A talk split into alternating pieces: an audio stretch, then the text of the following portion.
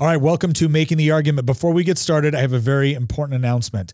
We have a brand new deal with goodranchers.com. That's right. If you go on to Good Ranchers and you use promo code Nick and you sign up for one of their subscriptions, you're not only going to get $15 off, but do you remember the old deal where you got two pounds of ground beef with each order? Well, we just upped the game. That's right. You can choose top sirloin, salmon, chicken breast, or bacon now. Every single order you get on that subscription is going to come with free top sirloin, salmon, chicken breast, or bacon. You get to choose which one if you use promo code Nick. And again, $15 off on top of that. That's a savings of $480 in meat by signing up for one of those subscriptions. Not to mention the fact that if you are looking for a gift for someone that is impossible to shop for, you can go on to goodranchers.com and get one of their brand new gift boxes. Now, this is a limited time only offer. It's part of their overall Black Friday special. So go on to goodranchers.com to get more details. Sign up for promo code Nick in order to get that deal, and let's get on with the show. So it's the day after Independence Day, and uh, we thought about actually we thought about actually dropping this podcast on Independence Day, but then we realized you probably wouldn't be in a position to listen to it. But here's what we wanted to do: we actually wanted to go through the Declaration of Independence. What a crazy idea! And the reason why we're going to do this, and and for those of you out there, we, we've actually had some people contact saying that they use our podcast, they use some of our Y minutes and things like that for their homeschooling. Here's why we're going through the Declaration of Independence. Because I'm willing to bet right now that if I went and I talked to just about anybody, man on the street interview, and I said, why did the 13 colonies declare independence from Great Britain? I'm willing to bet the answer would be, if there was an answer, taxation without representation. And that is true in the sense that that was one of many reasons.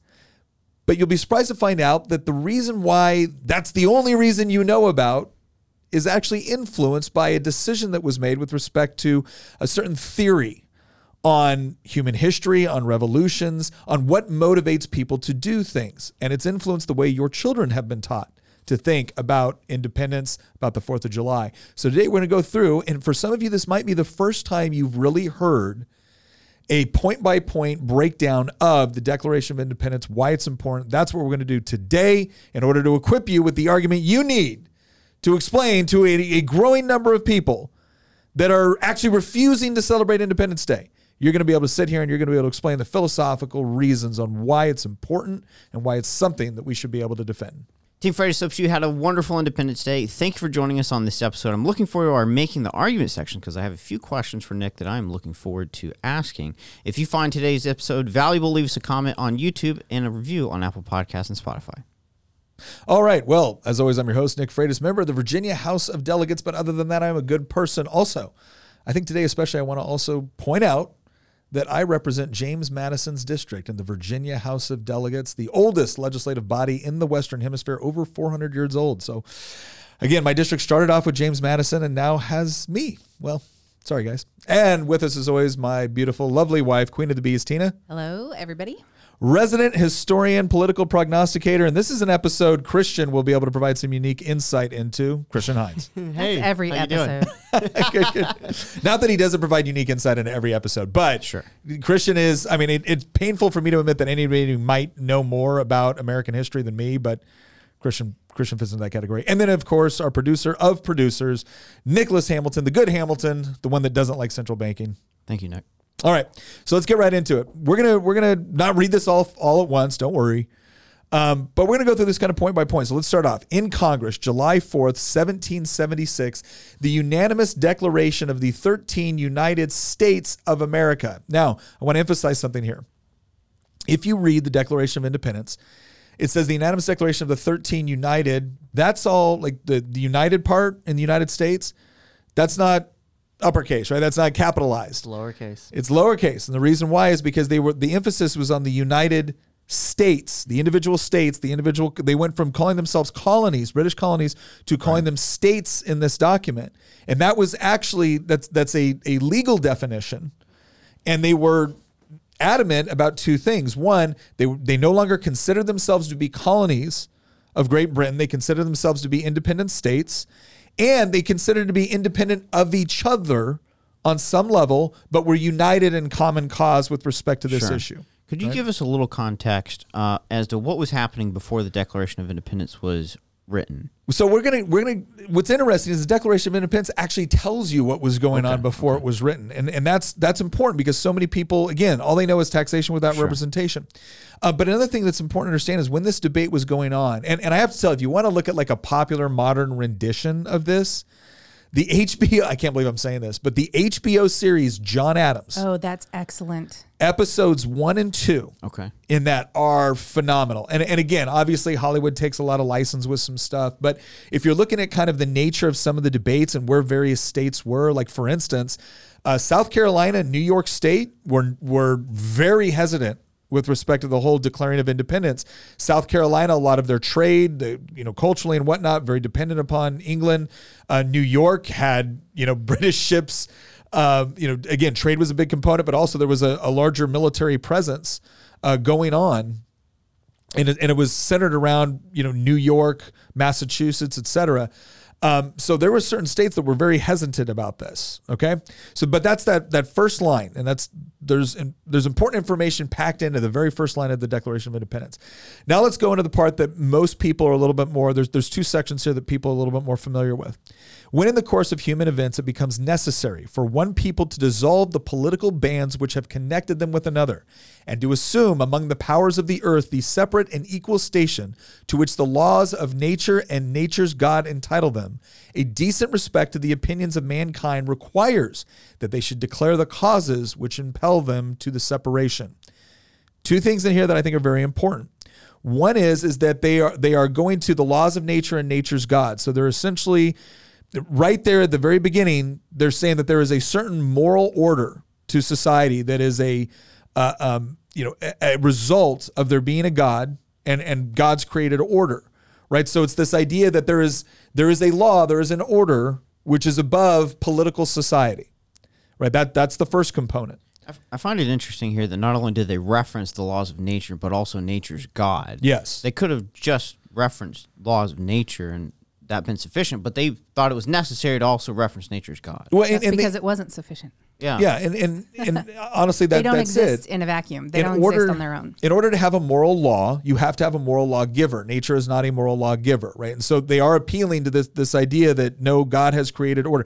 They're not necessarily specifying a particular denomination because you had the different denominations um, within the the Continental Congress, but they they do recognize the importance of that element.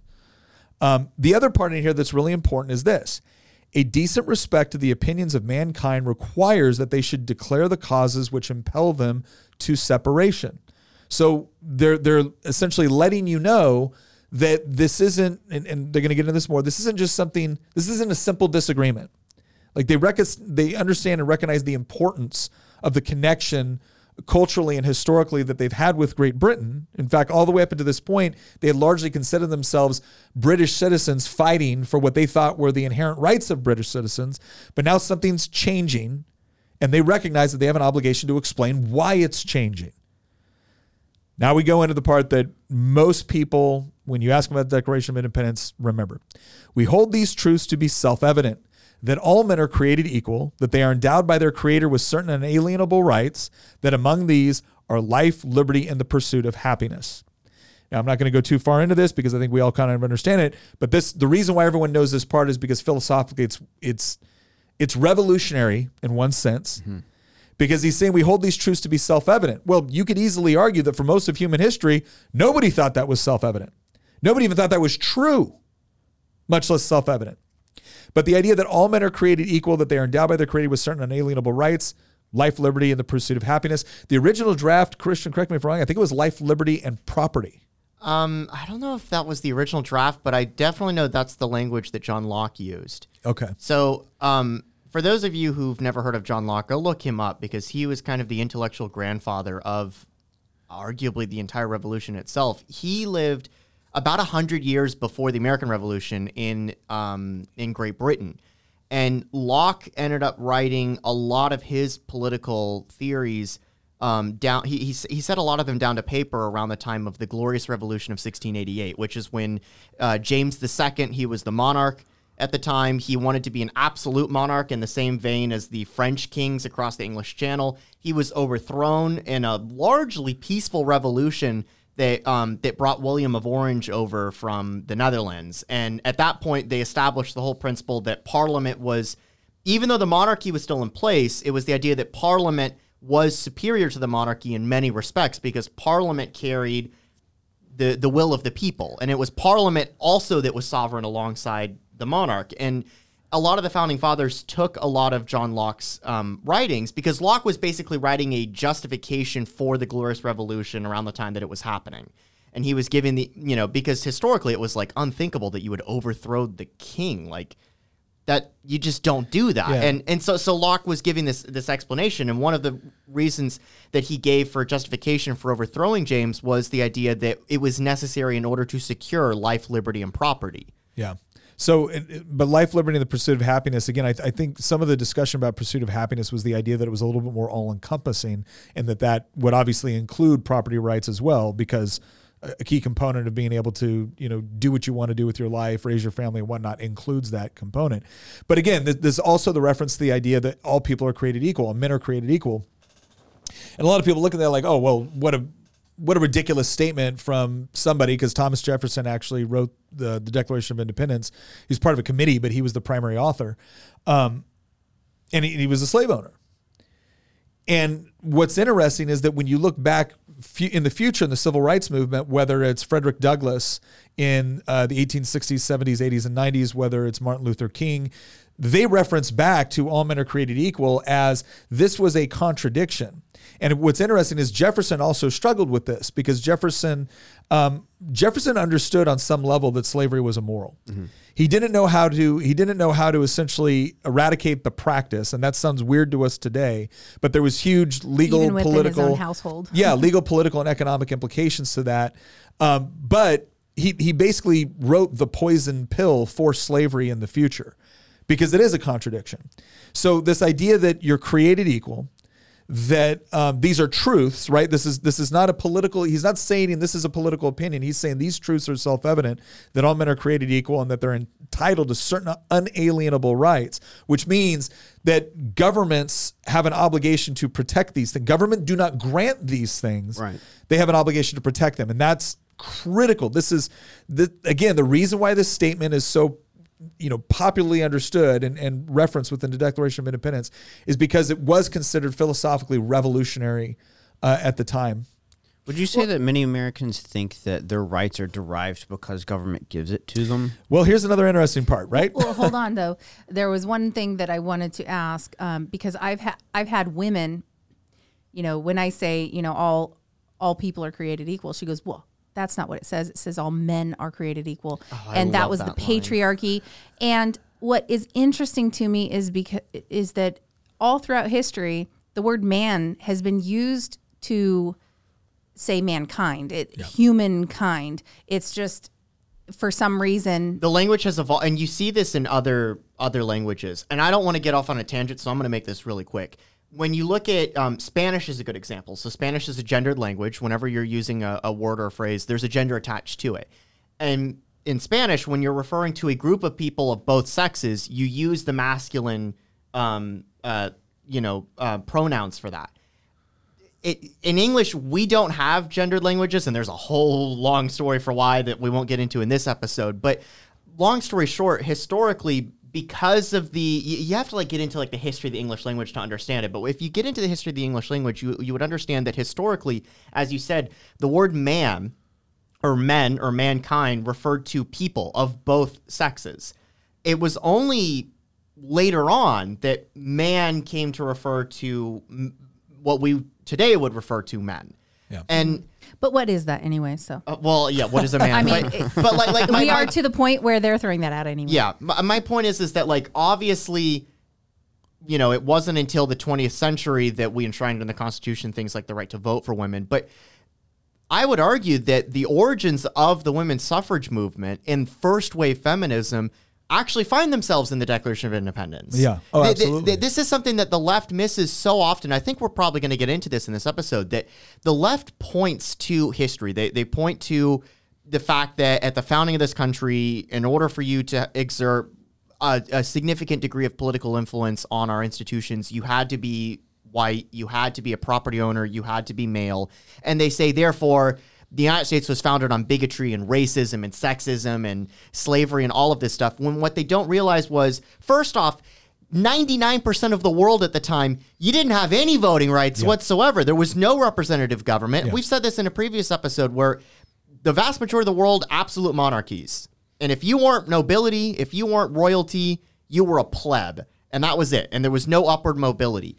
And the beauty of our country was is that the founding fathers did not create a system of government and they did not create founding documents that were perfect. But you know what they did? They gave us founding documents and they gave us a system of government where these problems could be solved. Mm-hmm. They did not solve every single one of the problems at the inception of this country, obviously. Yeah. But they the, the beauty was is that they gave us a political system where these problems could eventually be solved. They gave and us many something of to them reach for. many Well, of them and, were. And this go and this goes to the next part of the Declaration of Independence, right? So we've just gotten out of talking about these truths are self-evident, created um, unalienable rights, life, liberty, and the pursuit of happiness.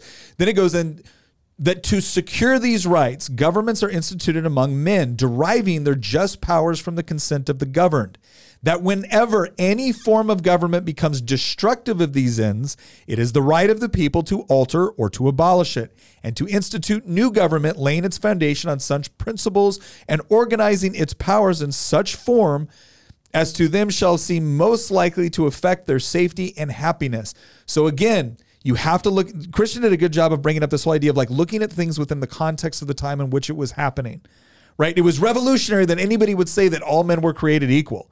Right? That was revolutionary. It was also revolutionary to suggest at a time when a lot of people were still operating off of the idea of the divine right of kings. Right? It was the idea that. Um, or, or like what the Chinese called the mandate of heaven. It was the idea that when you had leadership, when you had political leadership in power, that there was some sort of of uh, you know ultimate divine authority that they were exercising. Right. I'm not talking about kind of the, the Christian concept of you know being respectful of, of the authorities put in place. I'm talking about uh, kind of a, a perversion which said that if whoever was in charge was in charge because they either they either were divinity or they had some sort of you know special divine influence that nobody else had or could have. So when they're saying that to secure their so first of all they're saying that governments again governments do not grant the rights it's to secure these rights. Right. So they're assuming that the rights already exist as, as a part of God's created order, and then governments are instituted for the purpose of securing those rights. And if they're not doing it, if they're not securing those rights, or if they're directly infringing on them or inhibiting them, then people have a right to be able to alter or abolish that government and then set up a new form of government that will secure those rights. Again, this is revolutionary. Yeah. All right, let's go to another one. Prudence indeed will dictate that governments long established should not be changed for light or transient causes. And accordingly, all experience hath shown that mankind are more disposed to suffer while evils are sufferable than to right themselves by abolishing the forms to which they are accustomed.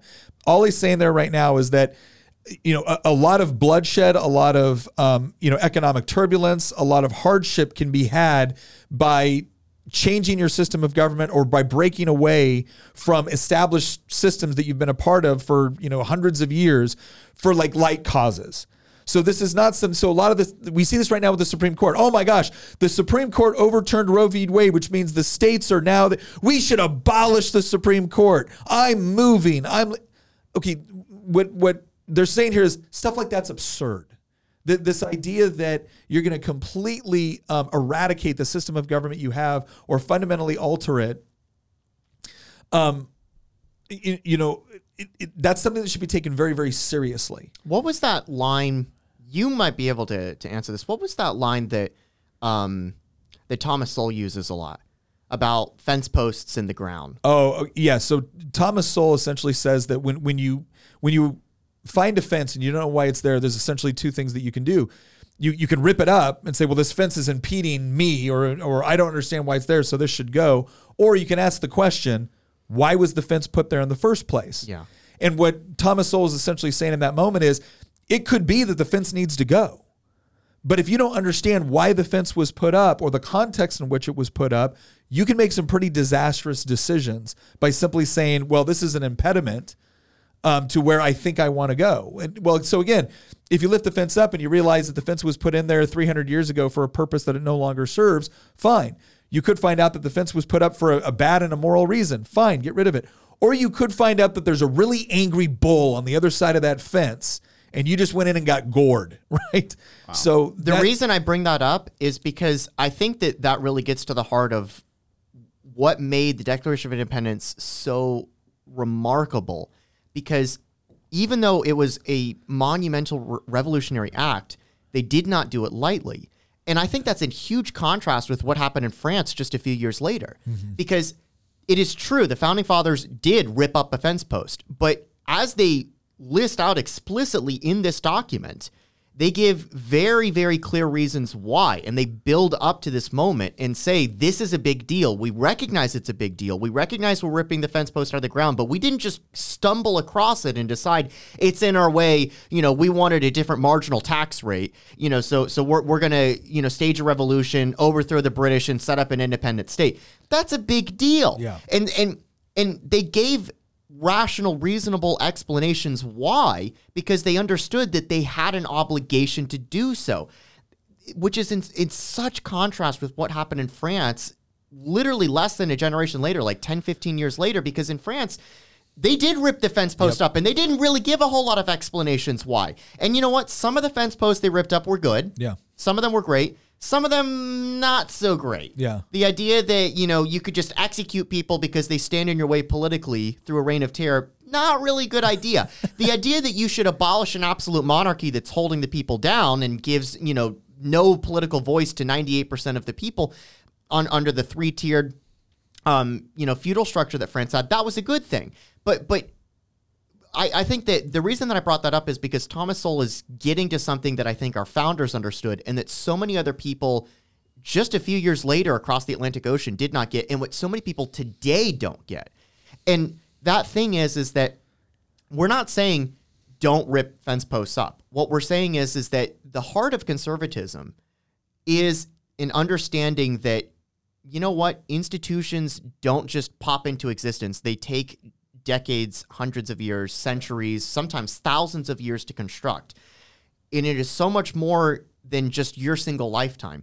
There's so many people on the left that somehow think that when they come into existence everything that happened before them doesn't matter. Yeah. and that anything that stands in the way of their policy end and we've talked about this in previous episodes right where you know the left gets upset about the supreme court because they didn't give them their policy goal. And so therefore the supreme court has to go they do this with so many things so many institutions so many historical things where anything that stands in their way it has to go Yeah. and they, they don't understand the value of the institution or the process. It's only the end state. And Yeah. when they don't get the end state they want, well, it must be a problem with the process or the institution. Or it could be a problem with your desired end state. That's also but let, let's let's go into this because this is there's a lot of stuff in here, right? So we just we just talked about you know the the declaration says you don't just break away from your government and try to start a new one for transient purposes. Then they say this.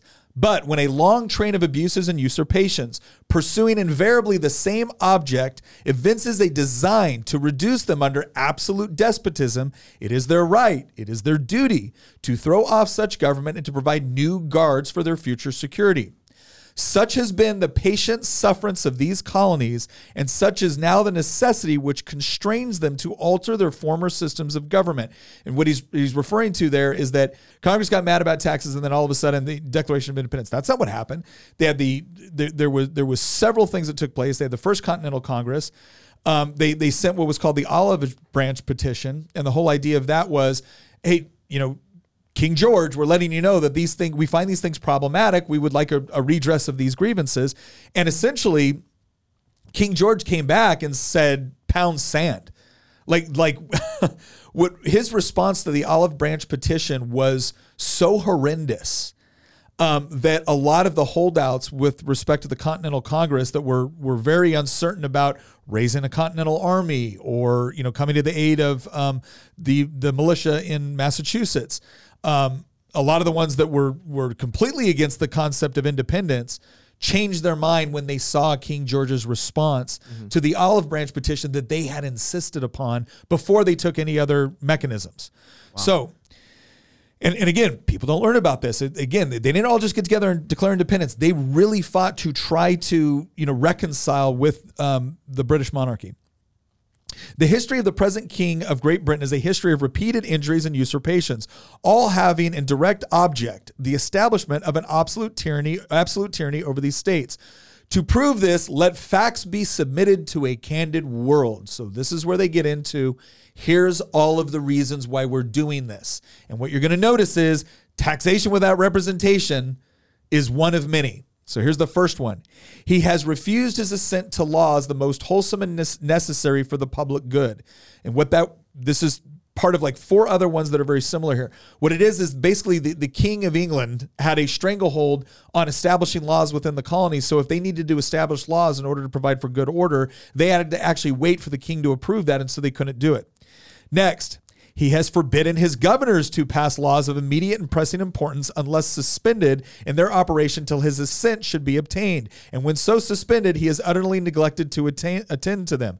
So again, you not only can they um, not only can they get the king to approve those laws, even the governors that the king has put in place that are trying to govern this colony can't get anything done without the king first approving it. And the king is going out of his way to not approve these laws. And so it is, it is interrupting the good order of society, of the economy, of trade, everything else within the colony. that's a very long process back then. Oh my gosh. Yeah, because we're talking like We didn't have the internet. yeah, they didn't it's not like the governor was picking up the phone, right? We're talking about months in order to uh, enact correspondence. So it's very easy to see how it, if it takes a while to decide what you want, then you got to send it by mail over to the king, you know, over over the ship. ocean on a ship. King's got to sit there and, and, and look at it. Then they can get something back. You- You're talking six, seven, eight, nine months And, and we have people in England listening to this podcast. yeah. Um, he has refused to pass other laws for the accommodation of large districts of people unless those people would re- relinquish the right of representation in the legislature, a right inestimable to them and formidable to tyrants only. So, this is another thing where it was kind of this idea that, um, hey, I'll pass these laws uh, for the accommodation of large districts, but only if you don't have right to local representation right? So it's the whole idea the only way that I will give you what it is that you want is that if you give up these other rights. He has called together legis- legislative bodies at places unusual, uncomfortable, and distant from the depository of their public records for the sole purpose of fatiguing them into compliance with his measures. This is an interesting one. Let me give you, let me give people kind of a, a popular example of how something like this is done. Um, if you're if you're in the majority within the legislature, and let's say that you know there's going to be a bunch of people showing up to protest a particular bill. And you docket the you docket the bill to be heard on a particular day in a particular committee room.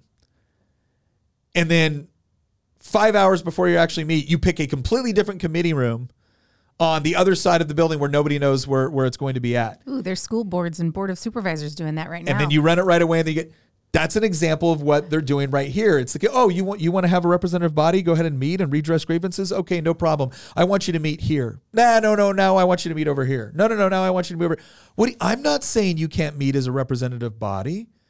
We're, we're just we're just setting up a place where this can act. That's what they're saying. He's like they they're coming up with basically procedural mechanisms to thwart the representative bodies that they have to be able to address these grievances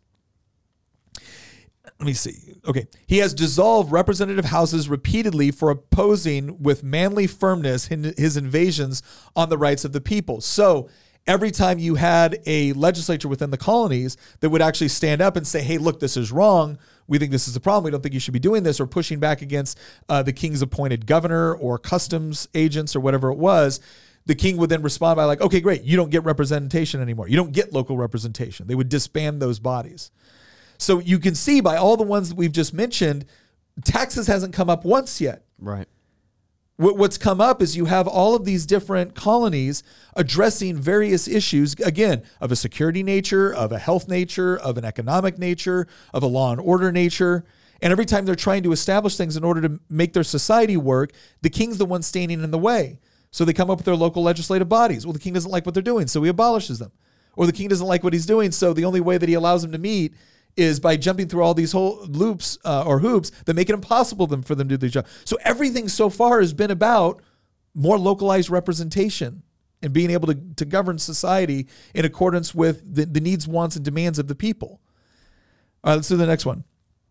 He has refused for a long time after such dissolutions, so after he's um, abolished the, the local representatives, to cause others to be elected, whereby the legislative powers incapable of annihilation have returned to the people large for their, their exercise, the state remaining in the meantime exposed to all the dangers of invasion from without and convulsions within.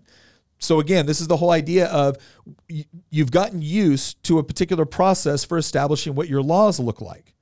Well, now someone comes in and says, that's abolished. You can't do it anymore. Uh, okay, well, then how are we supposed to adjudicate this? Uh, we'll tell you later. Okay, well, in the midst of not telling us or, or arbitrarily withholding this, you now make us vulnerable to attacks from without and to attacks from within. So once again, this is this is a this is a um, a complaint about the ability of, of localities to be able to dictate the rules for the locality. He has endeavored to prevent the population of these states, for that purpose, obstructing the laws for naturalization of foreigners, refusing to pass others to encourage their migrations hither, and raising the conditions of new appropriations of land. Again, this is just about him interfering in the local governance of their particular colony and what actually makes sense for them based off of economics, based off of settling, things of that nature. He has obstructed the administration of justice by refusing the assent to laws for establishing judiciary powers. So this goes into the whole idea of not only is he preventing led popular legislatures, he's actually preventing courts. And so now imagine trying to run things without being able to adjudicate differences within a legal action. Well, again, if, if we can't go to court to adjudicate a, a civil problem between the two of us, what ends up happening? You're a lot more conducive to people actually settling things through what they used to call like you know frontier law or the idea of and this this goes back to one of the previous complaints right? If you're not going to allow us to actually govern ourselves in a civil manner then we're relying on someone else to provide it. You're not even providing that. And that's what causes not only problems from without it causes problems from within as well. He has made judges dependent on his will alone for the tenure of their offices and the amount and payment of their salaries. So again, this is a process problem. So what he's the the first the last complaint was you're refusing to his assent to laws for establishing judiciary powers. So what does he do? He comes in and goes, "Okay, you can have judges, but those judges are completely dependent upon the will of the king for their tenure and for their payment." This is why we set up an independent judiciary in the U.S. And right by the way, there, this is why when people like AOC say it's not just enough to abolish the filibuster and pack the court. We need to abolish the court. She is literally advocating for one of the things that drove our founding fathers to separate from the United Kingdom. Wow. Uh, because as Nick just said, like this is actually probably one of the more like so so as you said at the beginning of this podcast, like you know you're taught about oh no taxation without representation the meddling with the court structure was one of the other things that they don't really teach you a whole lot in school that drove us to declare independence because when you don't have an independent judiciary, let alone a judiciary that's wholly dependent on the monarchy for its pay, for its appointment of its offices, for any sort of judicial precedent, you're going to end up with a disaster because the courts can do so many things that the that, that the legislative branch simply can't do. The courts are, are ultimately one of the things that, that uphold the rule of law. It's the legislature that passes the laws, but it's the courts that help uphold it. And I, it, it, it, what I'm saying is, is that like it's incredible that somebody like AOC would be advocating for one of like literally a policy position that somebody like George III would be in approval. Well, she's of. an authoritarian, and I think that's that's what some of this comes down to is that when if you if you read what the founders had to say on a lot of this, like why do we have why do we have a um, co-equal branches of government between the executive, the judiciary, and the legislature? And, and, the whole reason before that was is because when you combine the judiciary and the executive and the legislature in one person, you have tyranny. When you combine two of those things in one thing, you're you're essentially leaning toward tyranny. And this idea that you're going to make um, the the judges, the the entire judicial system dependent upon what the executive wants, because that's what the king was. Think of the king as like the executive branch. You, you're giving tyrannical style powers to the king. And yeah, to watch people like AOC praise FDR for threatening to cap, uh, uh, pack the court back in the 30s and then encouraging the same thing here, it's like you are pushing for one branch, which is supposed to be co equal, to essentially subvert that And again, that leads toward greater tyranny. But that was that was one of the major complaints here. And again, go go ask go ask any kid in school right now. Hey, did you know? Do you think this is one of the things that was in the Declaration of Independence? They'll be like, I've never heard of it. All right, let's look at another one here. He has erected multiple of new offices uh, and sent hither swarms of officers to harass our people and eat out their substance. So a lot of what this has to do is so he's not providing for local assemblies. He's not even providing for you know a judicial system that, that is fair and impartial and separate from the executive. But then he's creating all these new government offices that are purely dedicated to tax collection, property assessment, um, you know, customs duties, things like that. And and again, that's the part where it's you know he's not doing all the things that we're supposed to within government, but he has created all these. Think of this as The you know, EPA and the IRS yeah, think the- of it. Yes, That's, yes. that's perfect. I was about to say that. We can't get judges. We can't get local representatives. We got plenty of tax agents and we got plenty of EPA officials, right? That's one of my favorite lines in the Declaration because this is basically the found like they're using older language here. You Yeah. know, eat out their substance and you know multitude of new. uh, But like what they're getting at here is basically. They're saying that King George III is a big government busybody Yeah. um, who loves bureaucracy. Yeah. So here's the, these next two kind of go together. He has kept among us in times of peace standing armies without the consent of our legislators, and he has affected to render the military independent of and superior to the civil power. Now, you need to understand this in the context of things like the Quartering Act. So essentially, it's not like the colonies were at war, right? It's not like England was at war with somebody, and yet they were still being taxed to maintain these large standing armies. Now, British Parliament was arguing well these were necessary for frontier security and things of that nature. Um, and as things started to get more, um, um, as, as dissent started to rise in places like Massachusetts, more troops came in. They instituted things like the Quartering Act. So when we think of a standing army in the United States today, we think of okay, I got the 82nd Airborne Division on at, at Fort Bragg, North Carolina. that, that is not how this went down. Um, a lot of times, what happens is when new troops came in, they would go into neighborhoods and homes, and you were required by law to quarter troops within your house. And, and quartering just meant you provided them a place to live. You also had to feed them. Right. That, that there's a reason why we actually have an amendment in the Constitution that says that you can't quarter troops in, in private houses like this. Uh, The other part is this: the military independent of and superior to the civil power. So this went back to the whole idea. You saw this um, with respect to um, what is the Boston Massacre. So a lot of people don't recognize that the person that defended the British troops at the at the trial for the Boston Massacre was John Adams, and he won that case. He, he made a good case that the British troops were actually responding to somebody that had, had incited violence and and didn't violate power, didn't engage in murder. But there was an argument on whether or not at that time all of those troops should be sent back to England to be tried as opposed to being tried in the colonies. And that was considered a very big deal. It was a very major departure. And it goes into this whole idea of he's, he's bringing in troops and he's essentially declaring a form of martial law to where now civil authorities are not in charge, it's military authorities. Let's look at the next one. He is combined with others to subject us to a jurisdiction foreign to our Constitution and unacknowledged by our laws, giving his assent to their acts of pretended legislation. Again, this had this. This was the whole concept of um, not allowing for local control and local governance. For quartering large bodies of armed troops among us, we talked about that before with things like the Quartering Act.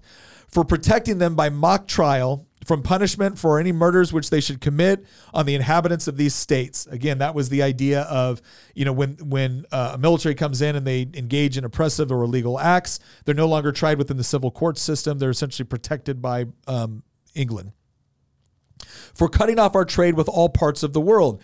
This was interesting too because this comes into this this whole kind of like mercantilist economic theory, which is a whole nother conversation. Uh, but the East India Trading Company was kind of what you'd call like a public-private partnership, where it was technically a private company, but it had certain privileges and monopolies granted to it by the British government. So like the the East India Trading Company for a while uh, had one of the largest navies in the world and actually had its own standing army.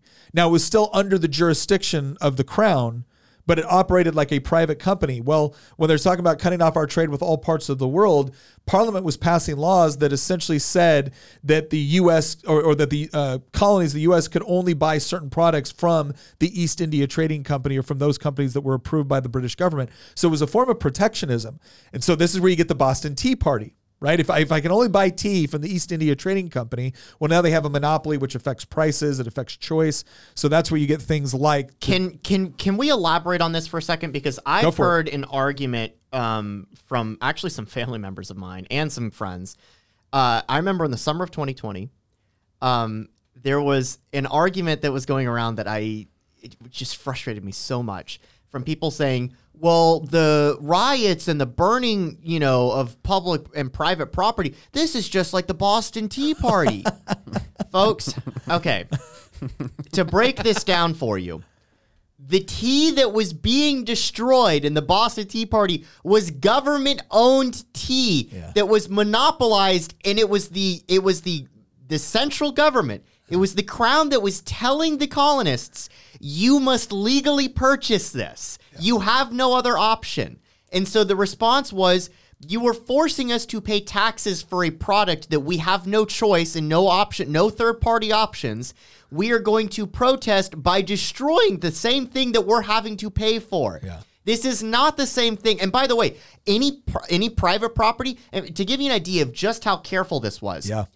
the the the people that perpetuated the Boston Tea Party replaced the locks on the boxes in the crates on the ships that they had to smash in order to get to the tea because the locks were privately held. And Wow. Yeah, that that is. I'm so glad you brought that up. so t- uh, uh, this is literally night and day between what happened in 2020 Wow. which was mobs of people roaming around cities setting fires to private property Yeah. and then moralizing and acting like that they were were uh, you know the reincarnation of the Boston Tea Yeah, we're Sam Adams. That is not the I same don't think thing. Sam Adams would have robbed a Target. the, the, the, the people at the Boston Tea Party didn't then go into the city of Boston and then light everybody's homes on fire. They Yeah. destroyed government pro- specific government property. It wasn't it, it- so so like anyway. That's just that's something that just gets to me It's, al- so much. it's always so fascinating to me to learn how organized they were at this time without cell phones. Oh, yeah. and, and the internet. Maybe it was because of it. I mean, the fact that they were all on the same page with replacing the locks. yeah. so all right. So we just got re- that last one, cutting off our trade with all parts of the world. Ready for this next one? Yeah, it comes number 17. Af- 17 Number down. 17 for imposing taxes on us without our consent. Yep. The only thing a school child knows about the Declaration of Independence is the 17th grievance, and we've got more. We're not done. Well, right? uh, hold on. I would argue though that a lot of people, especially this day and age, would say to free relig- uh, to to flee religious oppression. Yeah. Like that they really well, but think that that was the religion Mayflower. was the main Yeah. right? That was the That's, Mayflower. that's, We're- that's we're over even- hundred years earlier. Yeah, we're not even talking about that here. But for imposing tax on us without our consent, again, this whole idea, this goes back. You have to understand things like the Magna Carta. You have to understand about how people that considered themselves British citizens, even though they were living in a colony, how how they considered themselves. And, and England had gone through this multi hundred year, you know, hundreds of years of history since the Magna Carta of limiting the crown's power and limiting the government's power of being able to raise taxes. culminating in a revolution of their own. Yeah. Over a hundred, what, a hundred and fifty-ish years. It was Yeah. the 1640s when there was i- i- the English Civil Wars Yeah. that led to the um, Cavaliers and Roundheads. Yeah, that, that led to the overthrow of Charles I and eventually his execution. And that's a whole other topic. But long story short, um, what people forget, and, and again, this didn't happen in a vacuum. The, the founding fathers understood not just their history as colonies, they understood British history because they were part of the British Empire. And so these people knew the history of the English Civil Wars and they understood what happened. And, and, and one of the things that, that led to the English Civil Wars into the overthrow of Charles I was the fact that the, the monarchy kept trying to raise taxes without the consent of Parliament. Yeah. And eventually Parliament was like, no, you don't get to do this. And, and, and, and so one of the consequences, even though eventually the monarchy ended up being restored, so Cromwell took over for a while Yeah. and they overthrew the monarchy, but then the monarchy came back under Charles II about a generation later. Well, one of the the precedents that was set in the English Civil Wars was the idea that Parliament gets to be the one to set taxes. And the reason for that is because Parliament is elected by the people. Now there was some problems with that Sure. too that weren't settled until the 1800s, but the point is is that it took away this power from the monarchy alone to set taxes and it set it in the hands of Parliament. Well, what happens when you don't have representation in Parliament? That that it, it is so much more deep than just simply no taxation without representation. There's a whole lot more history behind that that the founding fathers got to that I think is largely forgotten today. Yeah, absolutely. Next one for depriving us in many cases of the benefits of trial by jury.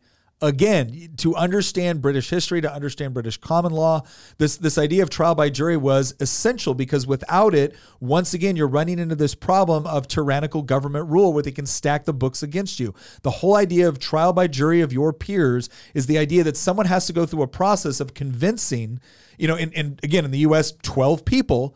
And, and this think about this, this is fascinating. It's not a majority of 12 people.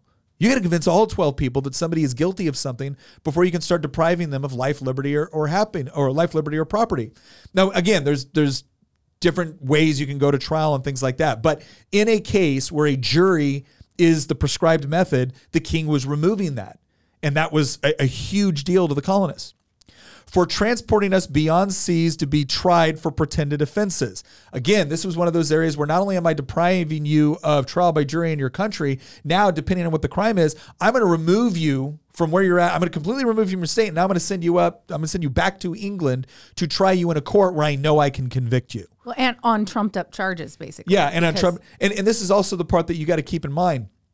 In the United States, we also have a process where a defendant can be moved to a different jurisdiction. The difference is we move the defendant to a different jurisdiction when we don't think the defendant can get a fair trial within that jurisdiction. They were removing defendants to places where they knew they couldn't get a fair trial. That was the point. That was the point, right? And again, on, on a, for pretended offenses.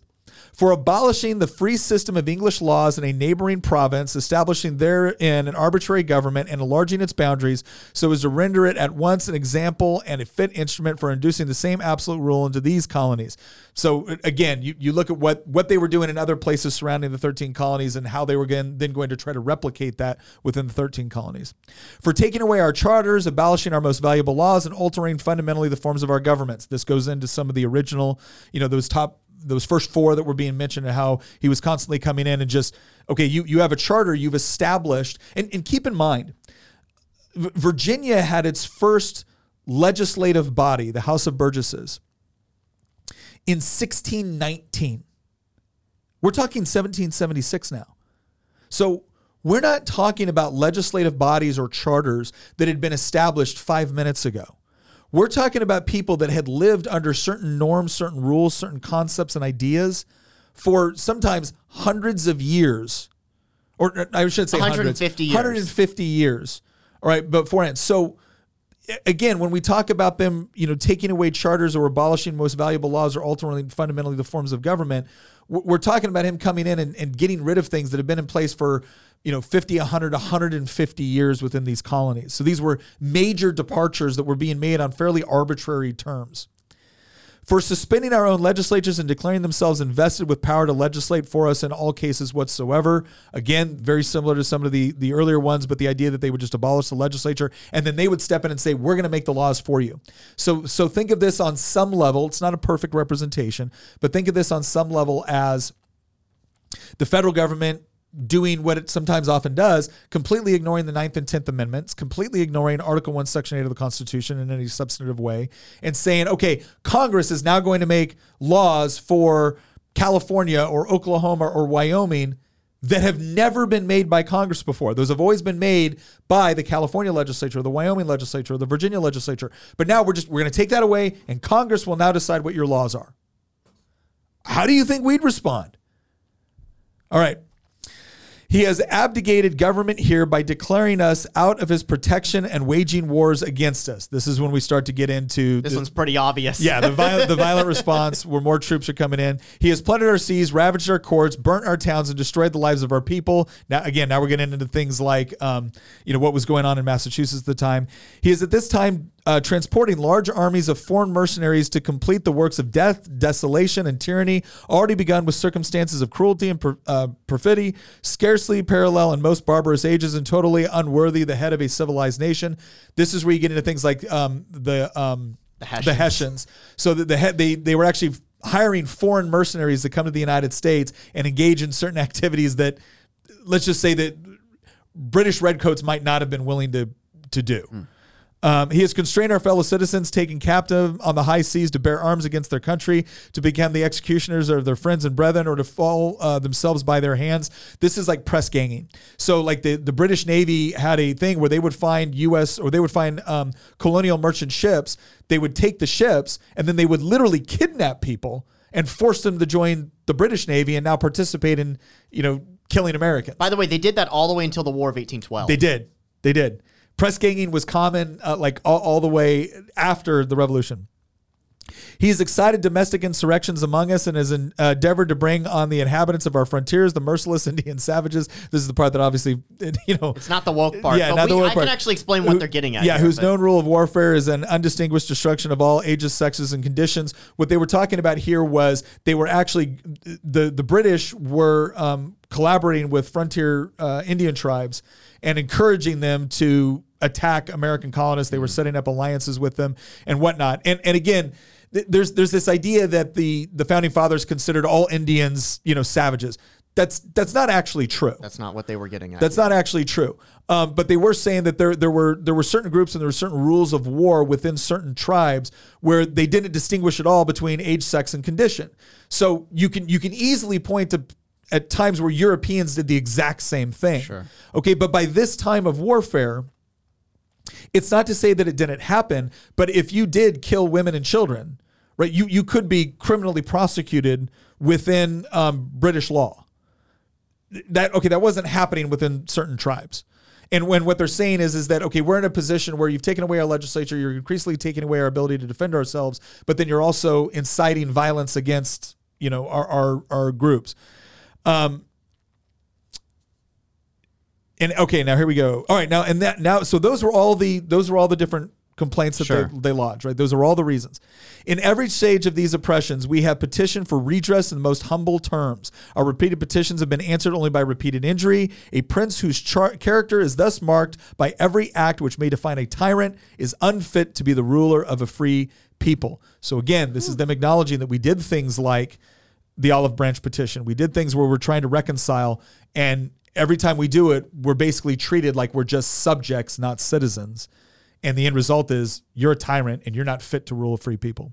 Nor have we been wanting in attentions to our British brethren. We have warned from time to time to of attempts by their legislature to extend an unwarrantable jurisdiction over us. We have reminded them of the circumstances of our immigration and settlement here. We have appealed to their native justice and magna- magnanimity and have conjured them by the ties of our common kindred to disavow these usurpations, which would inevitably interrupt our connections and correspondence. They too have been deaf to the voice of justice and uh, consanguinate. Consang- ah, I'm going to butcher that. Uh, Bunch of tongue twisters here. We must therefore acquiesce in the necessity which denounces our separation and hold them as we hold the rest of mankind, enemies in war and pe- in peace friends. So they're essentially saying that not only have we appealed to the king, we've appealed to Parliament, we've appealed to other British citizens, we have implored on all of them to please just return to us the rights as British citizens.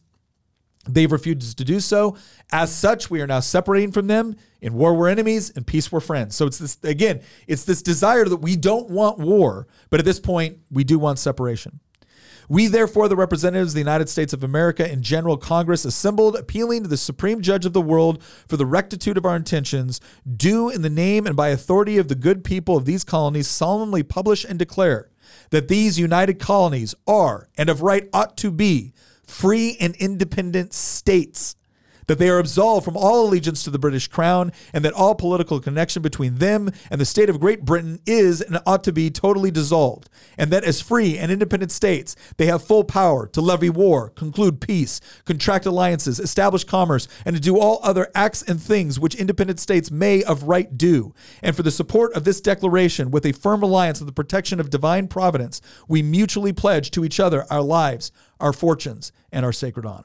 then Hancock's giant signature immediately below that.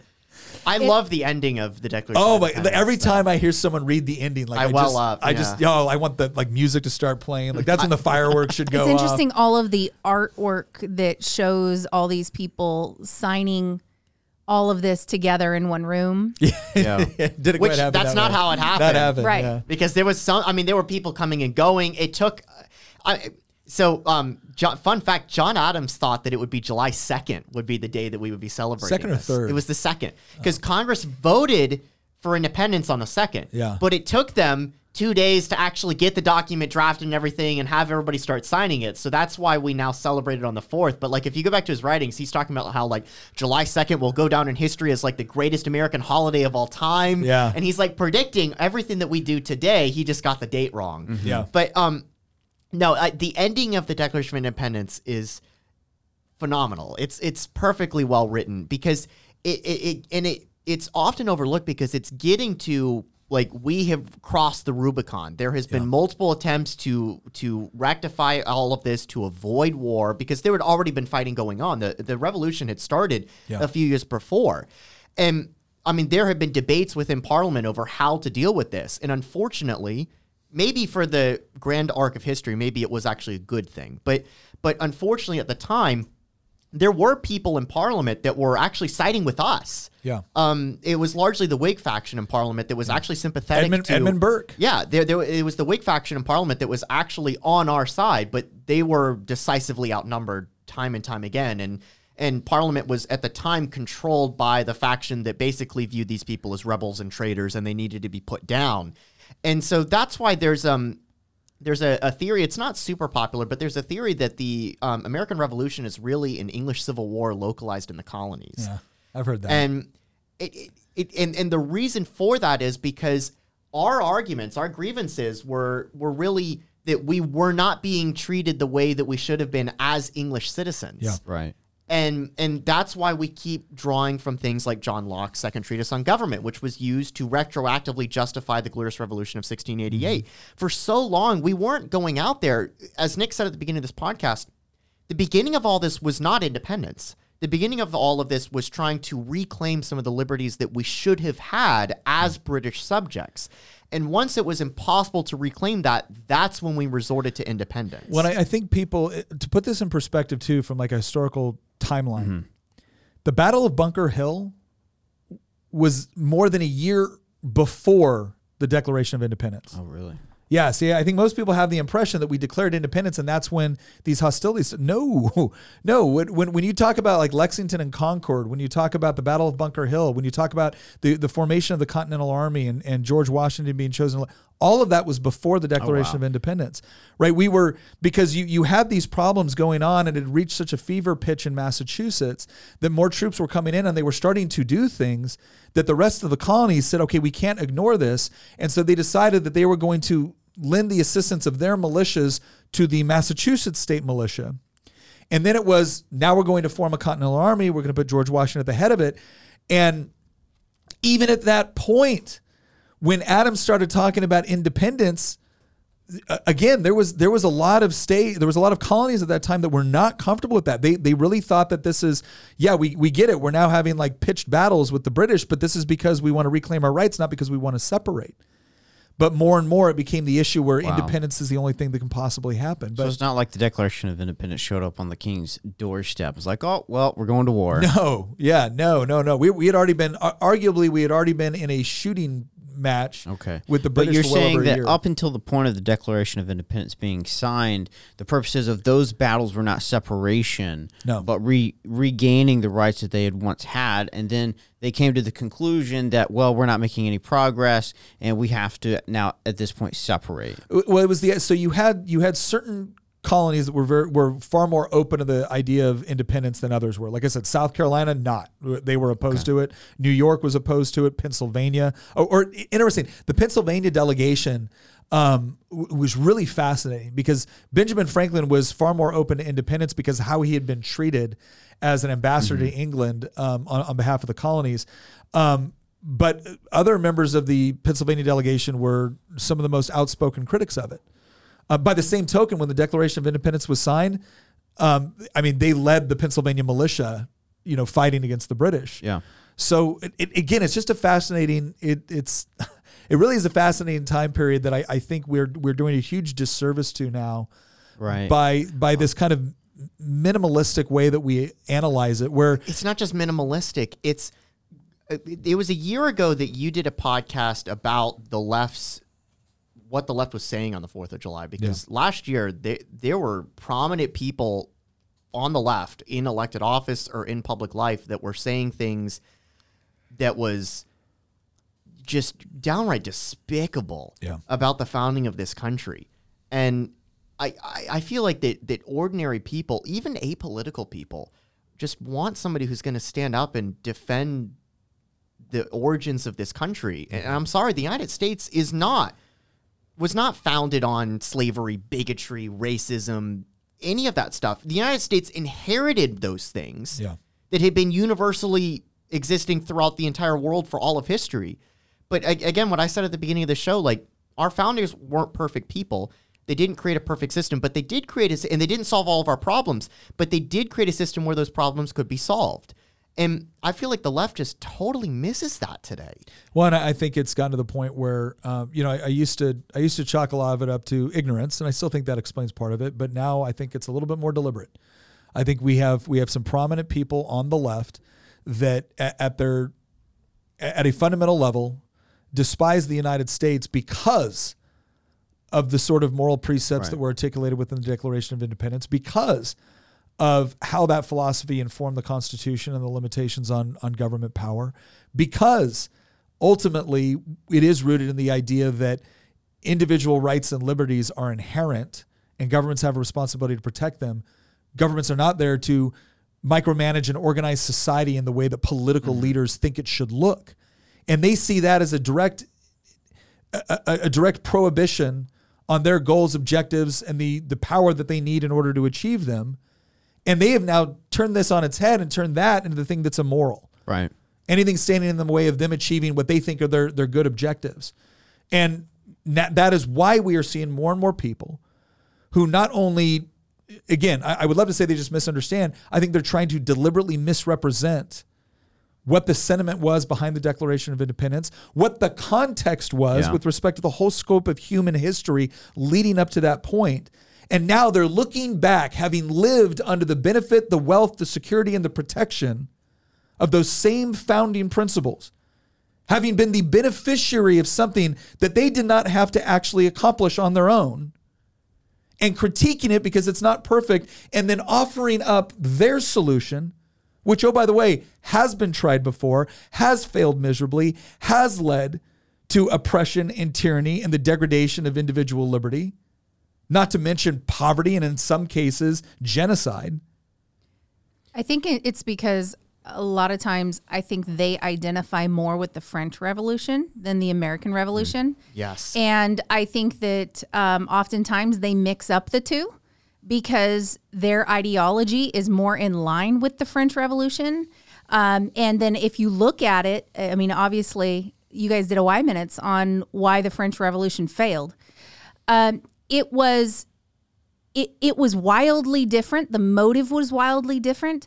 Um, not to say that that that uh, See, I feel like that a lot of the motivation was similar. well, And I, I understand there was also some stark differences, but I feel like that. I mean, because No, I, get I back think to, I think there were similar grievances. I but the think there were is- is- similar justifiable grievances. but they bought Yes. into a different solution. Yeah. and the their solution ended up bringing about Napoleon. absolute atrocities and installing more absolute monarchs. Yeah. And and so uh, it it it really deviated there. But I think that is part of it is that I feel like the left does not have a problem with an absolute monarch as long as it's As theirs. long as it's theirs that's doing it. right. so let's mo- move right into our making the argument section. We've got Okay. a few more minutes here. I, I kind of want to take this in two pieces. One being, you know, how should the Declaration of Independence define what it is we believe today? Yeah. And then two, I'm going to propose some arguments that people on the left would make Okay. to delegitimize what the Declaration of Independence should mean today.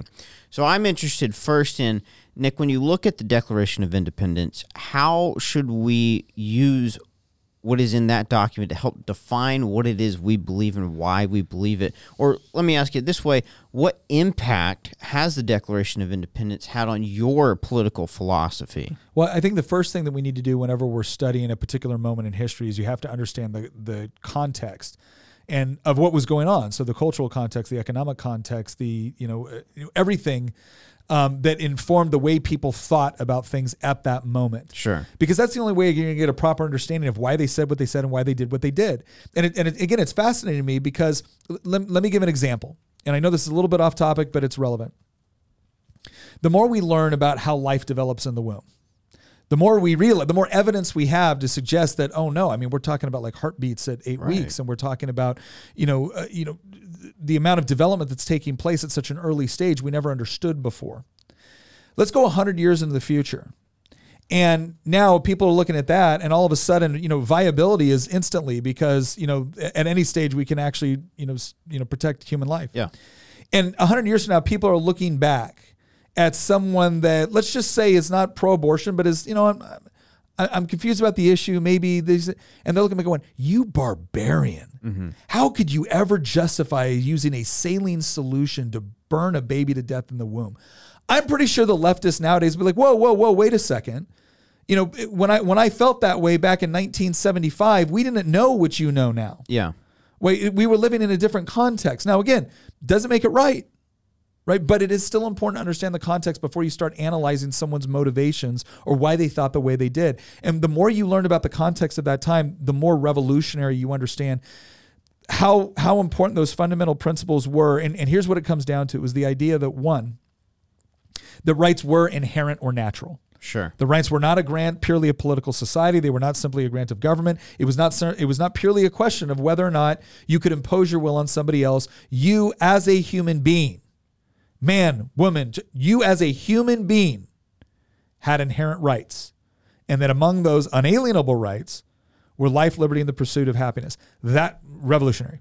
The other thing that was revolutionary about the that was the idea that the only legitimate reason for government to exist is to help secure Right. those rights with pre-existing.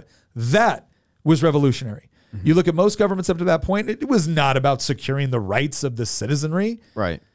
All right. So those two concepts right there, um, and then that would be used to inform the Constitution, which was which not just organized and designed the federal government, but put incredibly strict limitations on federal power at the same time enshrining uh, certain rights within the Bill of Rights. And then you have the Ninth and Tenth Amendment, which was kind of like our our check to make sure that Right. they didn't go over um, just because we enumerated these these ones in the first eight. Um, that is what I think people should get out of the Declaration of Independence, viewed through its time and its context. Just absolutely revolutionary, and and the principles that they were going for there, I, I think in many cases are just universally true. Um, it, it, it doesn't stop being true because you know th- this was back in 1776 that people are endowed by their creator with certain unalienable rights, Right. and so I think the the the lasting nature of it, the the philosophical nature of it, is what's been the most impactful on me.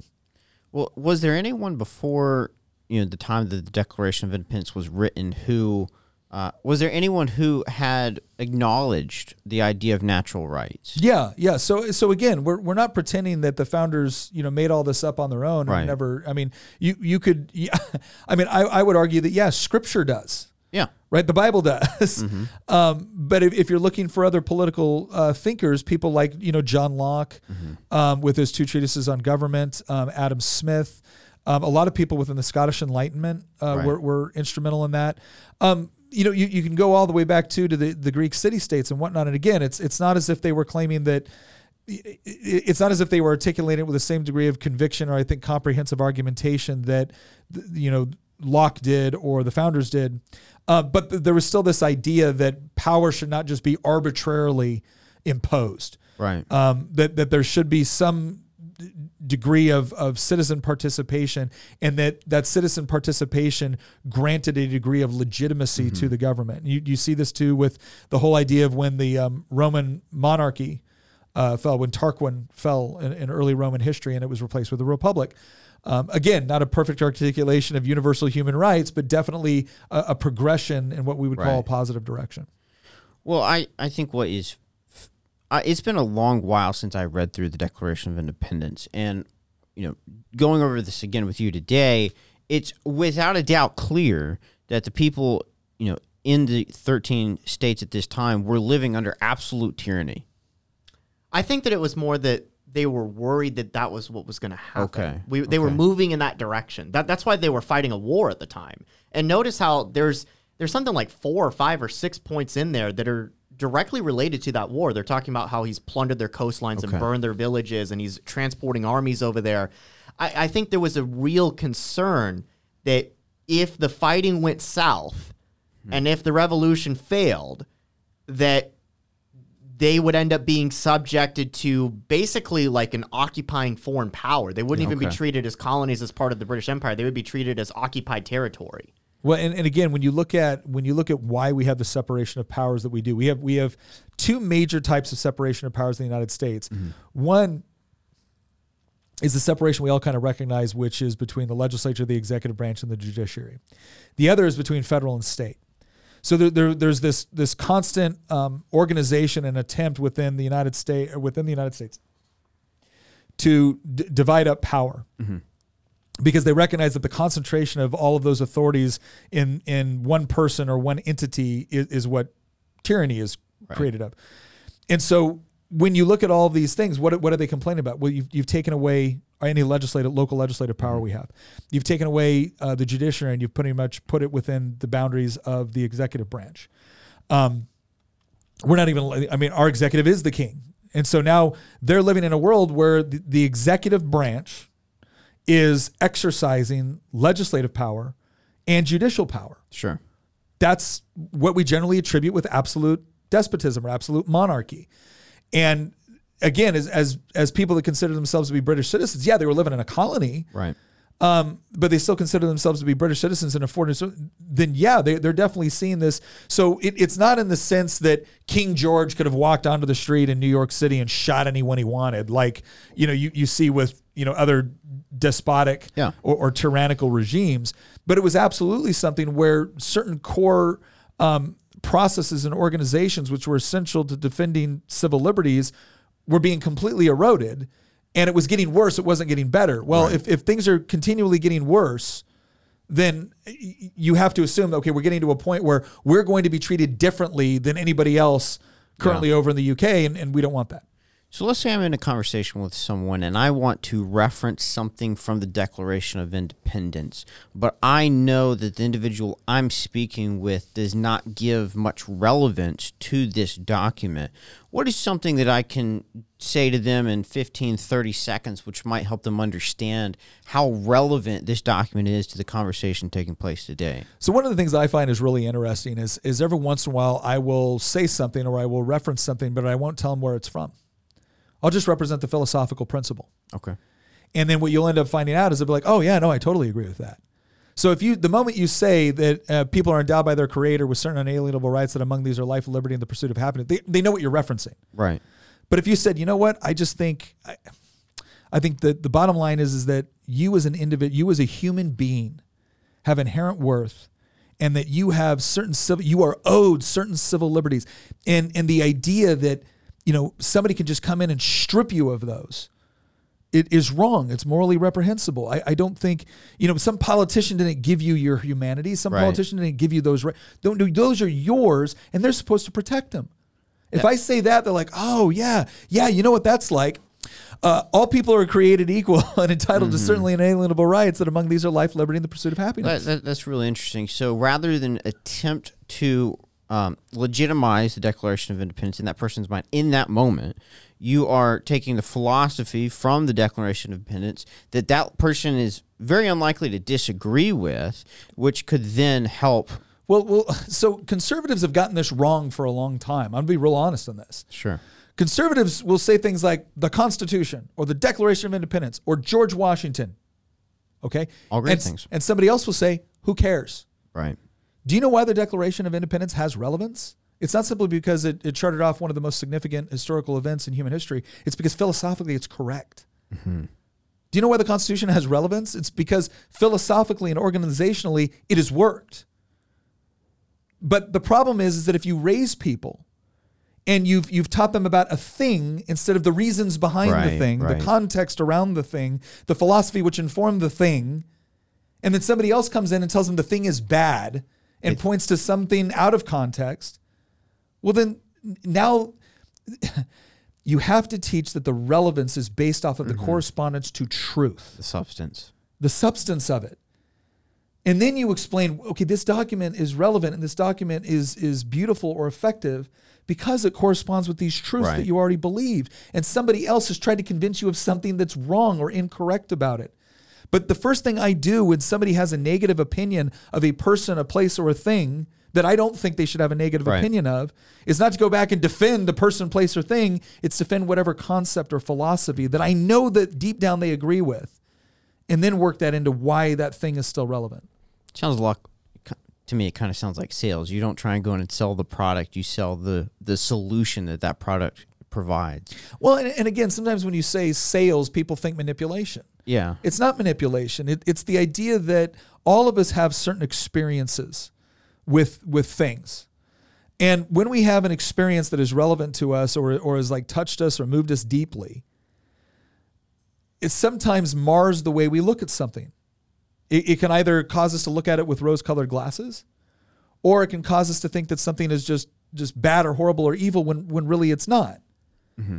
And so part of the problem with the way that we have these discussions is that if I'm talking to somebody that we just went through four years of college being told that the Declaration of Independence is a charter of of you know bigotry and tax evasion, Right. well, am I am I going to sit there and immediately try to defend the Declaration of Independence, or am I going to start asking them deeper questions about okay, well, why do you you know what do you consider bigoted, Yeah. or you know, do you think it's okay for someone to do X, Y, or Z? I, I'm going to frame I'm going to frame the discussion in a way that they can receive it based off of what I know they value. And once we've established those things, then then they can be reintroduced to a concept or an or or a document Through Um, a different lens. through a different lens and just say, you know, this is something else to consider. And I'm, I'm not trying to impose my viewpoint. I'm, I'm now offering a different perspective on something. And if there's someone that is even relatively, you know, open to to evidence and conversation and different perspectives, that's something they should be able to accept and then consider. Yeah. All right, last question. Let's say I'm in a conversation with someone and they think the Constitution Declaration of Independence is not worth our time because the writers and the founders of our nation were slave owners. Oh, okay. Well, this, well, okay. So the, the most obvious response to that some is, well, no, some of them were not, certainly not all of them were.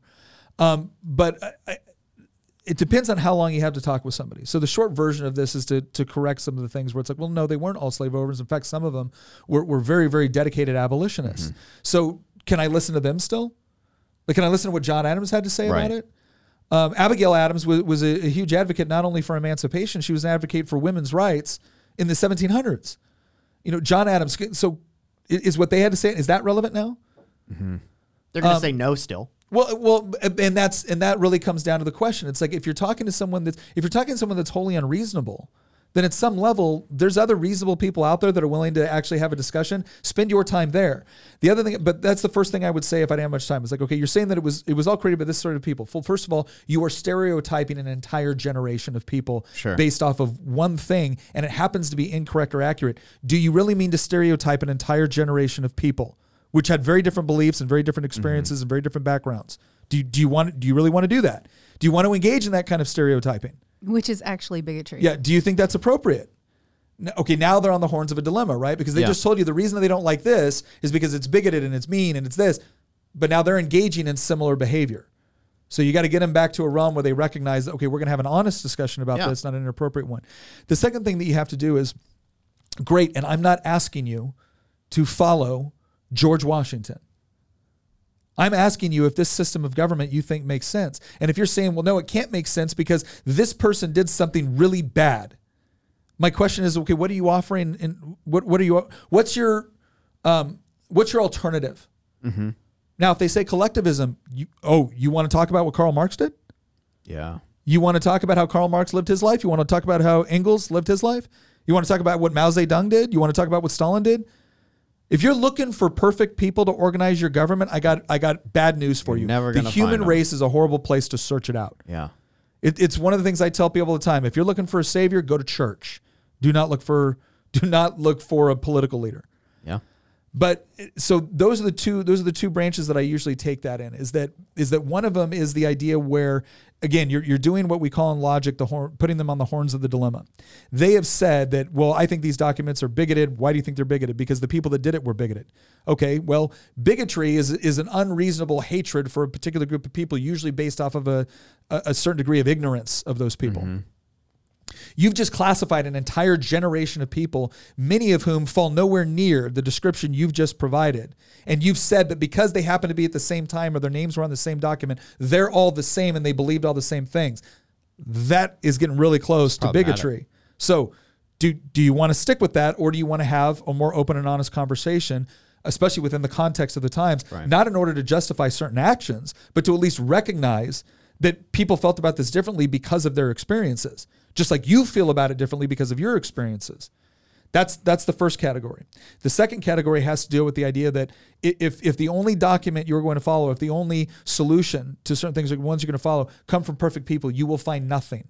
Mm-hmm. And and it is so important. I, I cannot stress this enough. Whenever somebody is tearing apart the Declaration of Independence, the Constitution, etc., and they're saying, well, no, we, we should do it. How should we do it differently? Who influenced you to do it that way? And are we going to apply the same reasoning with respect to their values, the, their decisions, the things that they've done as, as we are to everybody else? Or do you get special dispensation for your person if you happen to like their idea? Yeah. Because I, I got I got news for you. There were some really bad people in history that brushed their teeth. I'm not going to stop brushing mine because they were bad.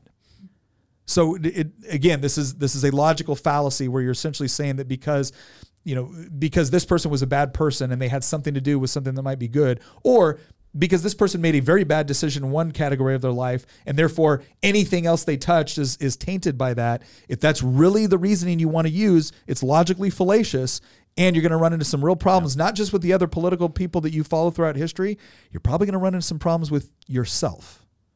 So let, let's make an important distinction within those two things. Um, and then the other thing too is you the third category is you just kind of look at comparative history.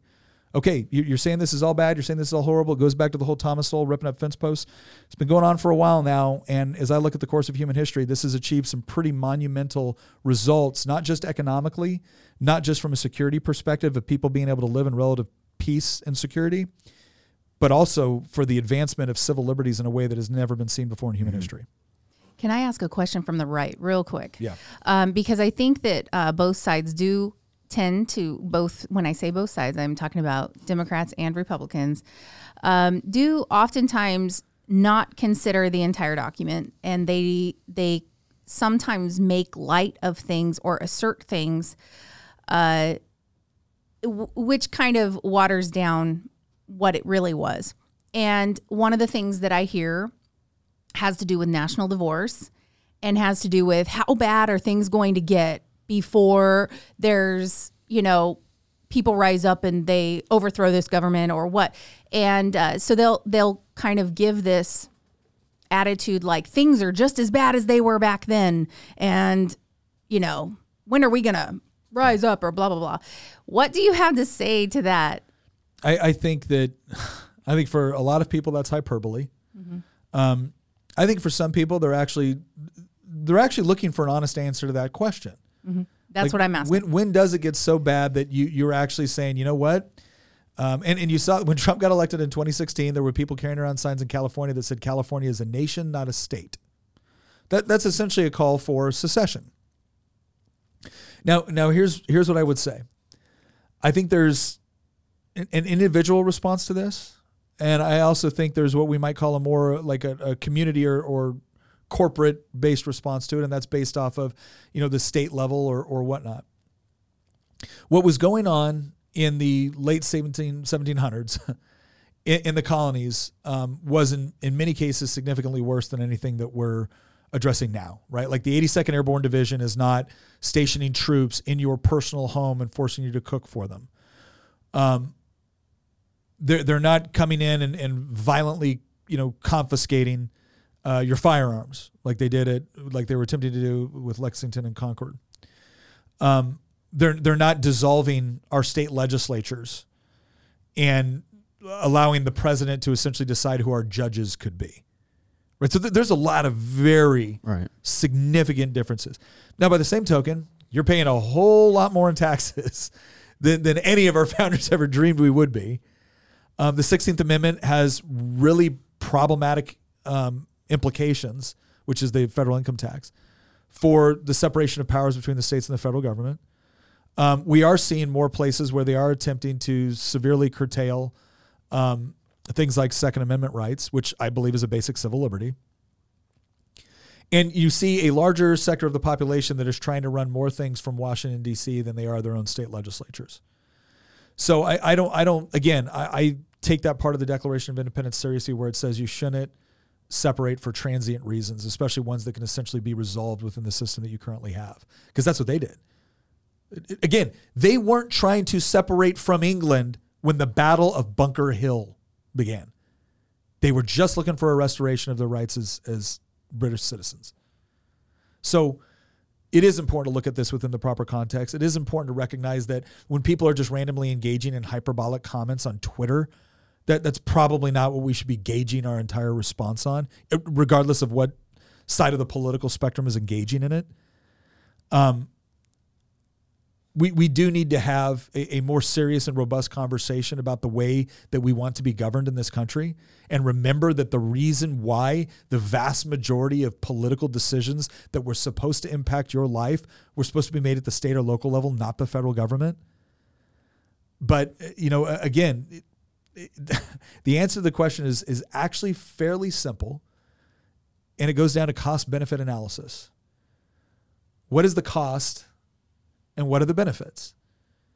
And if, if you're telling me that you think the benefits of separating from the United States right now outweigh the costs, I'm going to tell you I don't agree with that.